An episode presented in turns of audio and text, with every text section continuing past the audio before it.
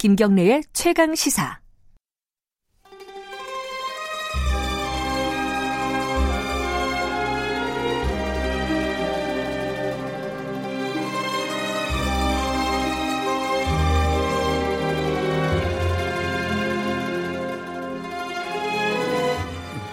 진정한 보수의 가치와 품격은 무엇인지 우리 사회의 뜨거운 현안을 보수의 시각으로 들여다보는 시간입니다. 보수의 품격 윤여준 전 장관님 나와 계십니다. 안녕하세요. 네, 안녕하십니까. 김병준 비상대책위원장 자유한국당이에요. 네. 어, 불출마를 선언을 했고 그 이후에 이 황교안 전 총리라든가 오세훈 전 시장, 홍준표 전 대표 등을 겨냥한 듯한 발언을 했어요. 이 당내 혼란을 가져온 분들, 책임이 있는 분들, 기여가 없는 분들 출마하지 말라. 이게 뭐 어떤 뜻으로 해석을 해야 됩니까?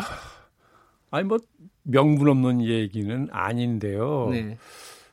그렇게 얘기를 하려면 제대로 얘기, 정면으로 얘기를 했어야 돼요. 어떻게 얘기하는 아니 마치 게, 예. 어, 나도 안 나갈 테니까 나오지 말아 주세요라고 이렇게 완곡하게 부탁하는 형식이잖아요. 네. 그걸 그 나온 분들이 그걸 받아들이겠습니까? 음, 비대위원장으로서 예?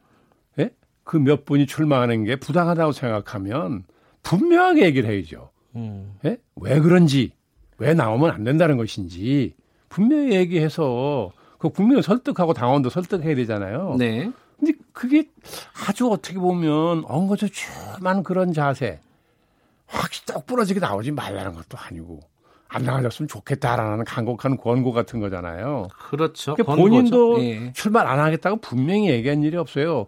내가 어떻게 출마할 수 있겠느냐 이렇게 반문 형식으로 얘기했잖아요. 네. 네, 그러니까 이런 것도 이제는 전당대회가 코앞이니까 예, 뭐 입장을 모호하게 가져야 될 시기도 있지만 이제는 그런 시기는 아니지 않느냐. 음. 이 자, 본인 입장도 분명히 하고 예. 아 그러면 이 김병준 비대위원장 입장도 본인이 불출마한다는 입장도 아직까지는 좀 불분명하다 이렇게 아, 보시는? 누가 아. 해석하기에 따라서는 나올 나오는 것 같기도 하고 음. 만약에 뭐 악의적으로 해석하는 사람은 그 지적했던 세 사람이 출마하는 경우에는 나도 그럼 나가겠다 할 수 있는 명분 축적하려고 그러는 거 아니냐 아하. 이렇게 해석하는 사람까지도 나올 정도 아니에요. 예. 지금 단계에서는 그러면 안 된다는 거죠. 아하. 그렇게 혼란스럽게 하지 말고 정책 메시지는 분명하고 단호하게 내야 되는 거예요. 예. 아, 그럼 예컨대 황교안 총리는 이래서 안 된다. 오세훈 전 시장 이래서 이래서 안. 되고, 예, 이런 식 된다. 이런 식으로 예, 나오지 마라. 예. 예, 나도 안 나간다. 뭐 이렇게 분명히 지금 단계는 그런 단계라는 거죠. 음, 근데 역시 교수님이에요. 김영기 이 점잖으신 교수님은 예. 남한테 모진 소리 안 하려 그러잖아요. 예. 예. 아, 김병준 위원, 위원장이 좀 모진 소리 하기 싫어해서 약간 애매하게 아, 저는 그렇게 받아들여요. 불러서 얘기를 예. 했다. 이렇게 예. 보시는군요. 자, 근데 지금 뭐 전당대회 앞두고요. 여러 가지 지금 말씀하신 그 김병준 위원장의 발언도 있지만은 이런 논란이 있어요. 이거는 어떻게 보시는지. 대선 주자가 요번에 당권 도전하는 건 좀 부적절하다.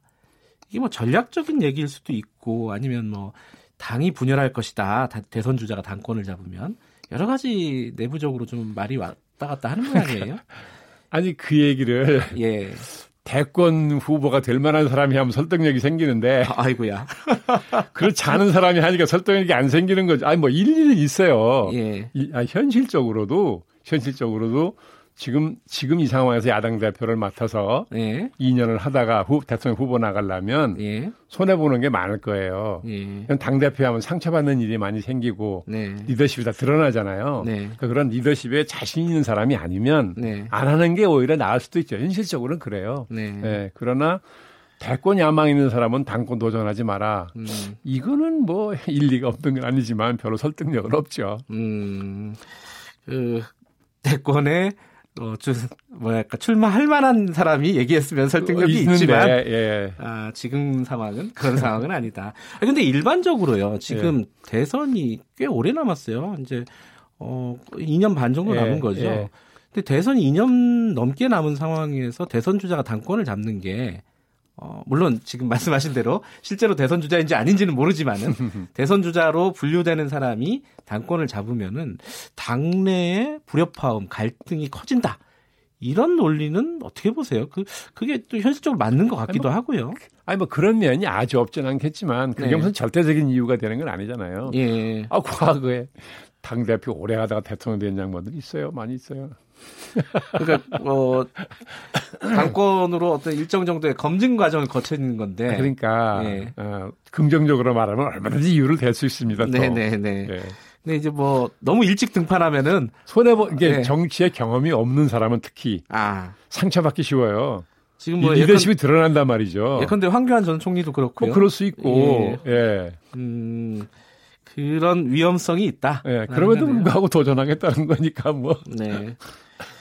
뭐 그, 똑같은 논리로 그 오세훈 전 시장하고 황교안 전 총리가 그렇게 얘기를 했어요. 어, 뭐 대선 주자라고 뭐 이마에 써 있냐 이런 식으로. 아마 예. 대표하다가 또 당권 저 대권 도전 안 할 수도 있는 거죠. 예. 근데 지금 황 총리 같은 경우에는요. 네.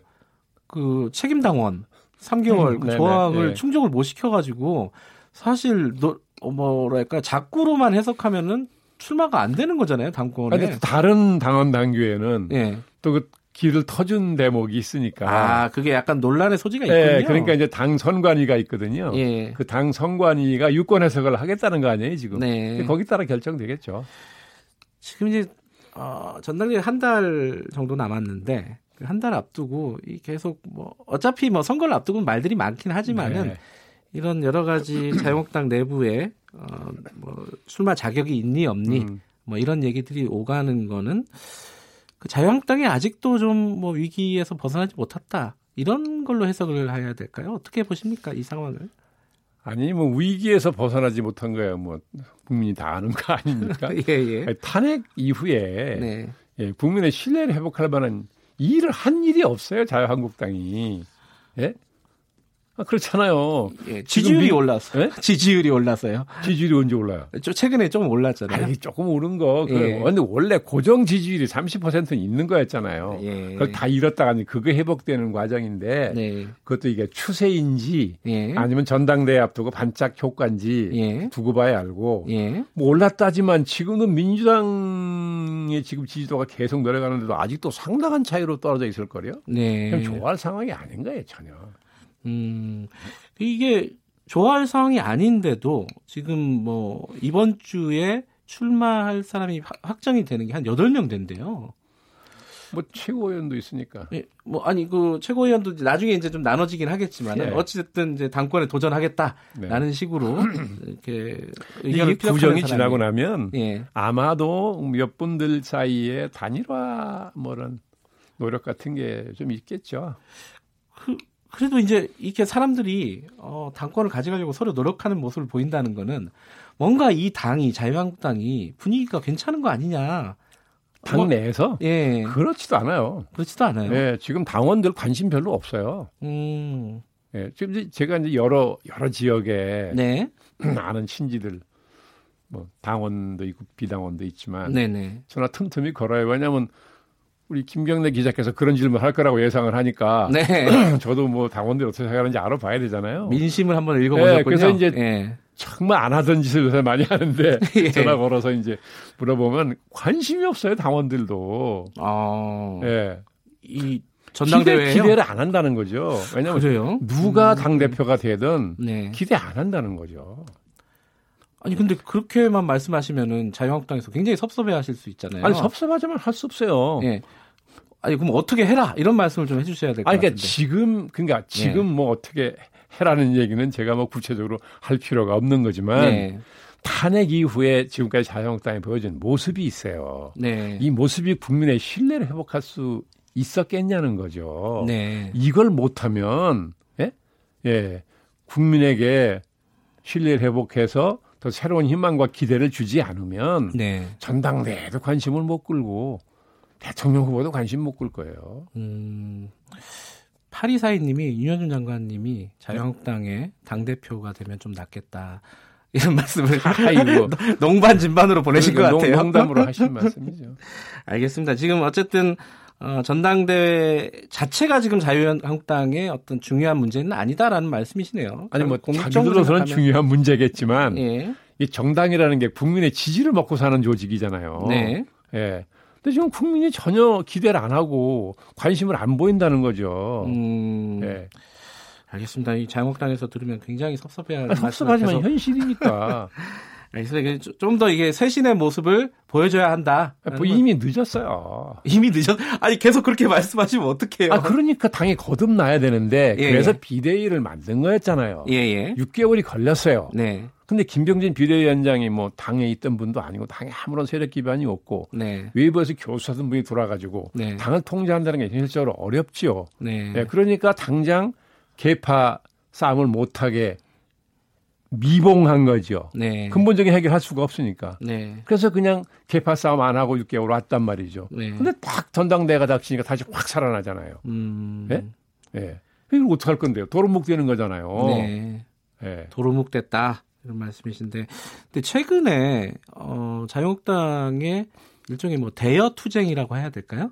그런 투쟁 강도가 좀 높아졌어요. 오늘 어, 주말에는 지금 단식 농성 물론 약간 아이. 단식 농성이 아니라고 아까 얘기는 했지만 어쨌든 어, 국회 전면 보이콧을 하고 있고 조혜주 선관위원 후보자 이제 임명에 대해서도 강하게 반발하고 있단 말이죠. 아니, 저는 뭐 그 조혜주 예. 선관위원 에 대해서 강하게 반발하는 건 좀 10분 이해해요. 예, 타당하다고 생각하죠. 저는 정말 문 대통령이 예, 그런 식으로 임명하는 것에 대해서 저는 놀래고 저 동의하지 못하는데 네. 어떤 이유로도 예? 그러면 조혜주 청문회조차 하지도 않고 그냥 임명해 버렸어요. 물론 형식적 그 부실은 있죠. 네. 야당이 뭐 이렇게 이렇게 하니까 한다.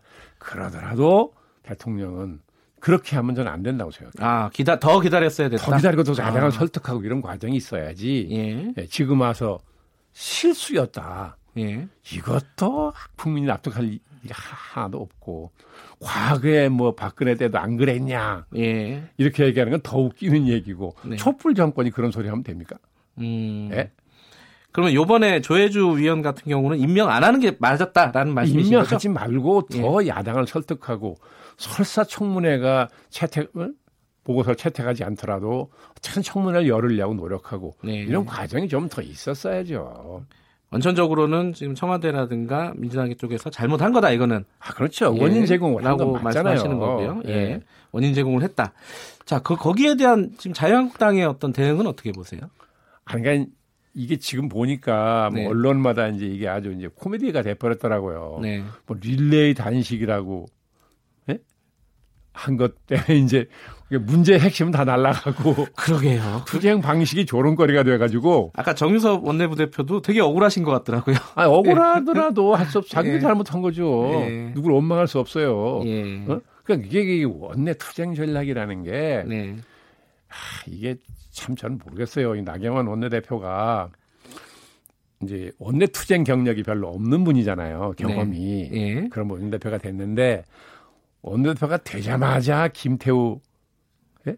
수사관인가요? 예. 예. 그다음에 특감반, 신재민, 예. 예, 신재민 어, 청와대 어, 기재- 사- 사무관? 아, 사무관 예. 예. 청와대가 아니라 거다 이제 이 기재부. 뭐, 이 예. 이- 이 연달아 이게 세 개가 터졌어요. 예. 그러니까 이제 처음서부터 김태우 수사관 문제 생겼을 때부터 국정조사하고 특검 얘기를 했다고요. 네. 예? 예. 예. 근데 이게 그 후에 어떻게 됐습니까? 이슈가 거의 소멸했어요. 네. 예? 신재민 사건이 그 덮어버린 면도 있지만, 음. 예. 근- 그러니까 저는 그때 그걸 보면서, 음, 이런 좀 극단적으로 말하면요. 네. 견문 발검이라는 문자가 있어요. 모기 보고 칼 뽑는다는 얘기입니다. 아, 모기를 보고 칼을 칼을 뽑는다. 뽑는다. 견문 발검. 모기채로 잡아야 될 칼을 뽑는다는 건데. 예. 그러니까 그걸 보면서, 아. 아, 저렇게 처음서부터 국정조사와 특검을 얘기하는 걸 보면, 네. 야당이 뭔가 정보나 자료를 가지고 있는가 보다 생각했어요. 아, 처음에는요. 어, 정말 예. 요거 뭐 빙산의 일강만 나왔지만 예, 예. 그 물 밑에 있는 빙산 덩어리를 아 야당이 아는구나. 음. 그렇게 그래서 세게 치는구나라고 생각했는데 보니까 아니더라고요. 뭐 없으면서 그랬다. 그러니까 아, 그러니까 거기서부터 이제 심하게 말하면 헛발질이 시작된 거예요 이게. 예. 예? 그러니까 이 강경 투쟁이라는 건 덮어놓고 강경한 말하고 행동한다고 되는 게 아니에요. 예. 뭐 왜가 뭐가 문제냐? 국민이 그 강경 투쟁에 동의하고 네. 성원해 줄 때만 효과를 볼 수 있는 겁니다. 네. 예? 그리고 내부도 내부 에너지를 모으고 그 과정이 있어야 돼요. 예. 이번에만 하더라도 내부에 특히 의원들 중심으로 내부 에너지를 모으는 과정도 없었고 네. 국민의 동의를 받는 노력하는 과정도 없이 예. 그냥 릴레이 단식으로 질러버렸다고요. 음. 그런데 그 릴레이 단식이라는 말이 제가 봐도 단식이 아닌 걸 점심 저녁을 조금 늦게 먹는 거잖아요. 네. 이게 이제 희화돼 버리니까 지금 본질을 어디가 찾아요? 음. 음, 완전히 지금 야당만 지금 오도가도 못하게 되고 입장만 궁색해졌지 예. 투쟁의 효과가 뭐냐고요. 국민이 거의 물어보면 아무도 관심 없어요. 야당 극한 투쟁에 대해서. 그 청와대가 조혜주 위원의 임명으로 빌미를 제공한 건 사실이고 그 부분은 잘못했다라고 근데. 어, 윤 장관께서는 생각하시는데 네.